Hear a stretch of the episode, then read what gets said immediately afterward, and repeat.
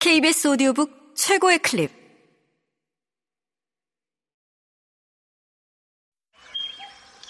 케이비에스 오디오북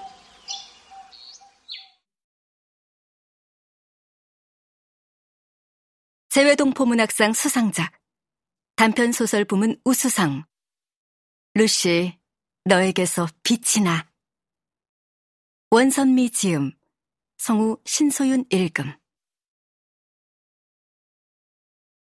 그렇게 루시는 사 학년 때부터 학교에서 플루트를 배우기 시작했고, 플루트를 하면서 신기하게도 자신감이 생기고 자존감도 높아졌다.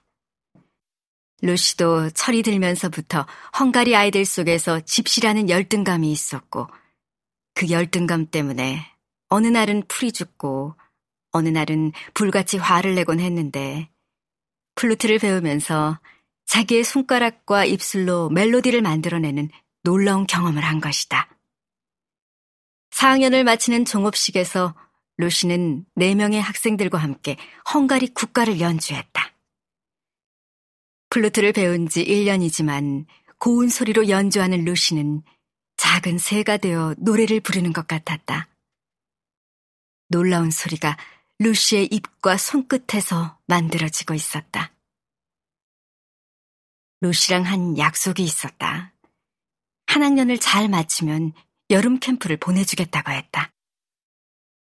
헝가리 아이들은 두 달의 여름방학 동안 다양한 캠프에 참여한다. 그런데 그 비용이 생각보다 비싸다. 루시는 내가 캠프 하나를 보내주겠다고 하자 고민하더니 수영 캠프로 정했고, 이 지역 유일한 수영장에 등록했다. 캠프는 일주일 동안 진행이 되었고, 루시는 그곳에서 친구를 사귀었다.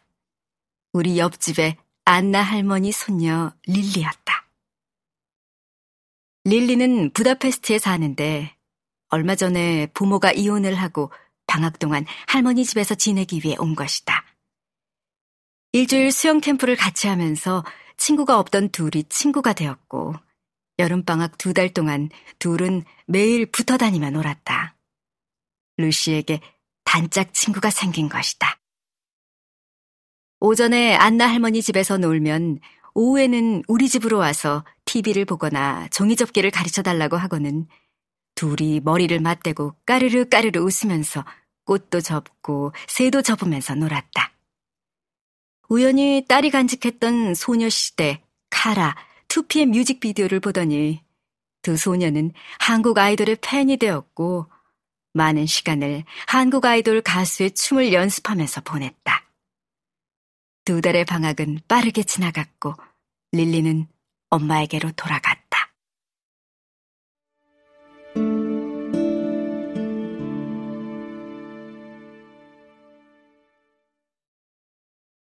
오 학년이 된 루시는 생각보다 학교에 잘 갔다.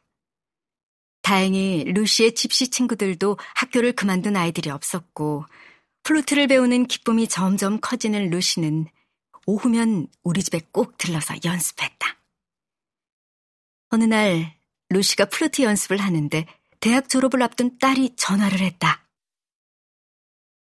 잘하지? 너보다 잘한다? 이제 이 년 되어 가는데 아주 잘해. 딸이 까르르 웃으면서 잘하기는 잘하네. 엄마가 루시한테 신경 쓰느라 나한테 매일매일 카톡하고 어디냐, 빨리 들어가라, 누구 만나냐 안 해서 좋아. 헐, 딸 항상 조심해야지. 졸업 준비는 잘하고 엄마가 졸업식에 갈까 하는데. 아니야, 엄마 오지마. 누가 요즘 대학 졸업식에 오냐? 그리고 졸업식 미룰 거야. 수료로 남겨두고 일 년 정도 헝가리에서 인턴하면서 취업 준비할까 봐.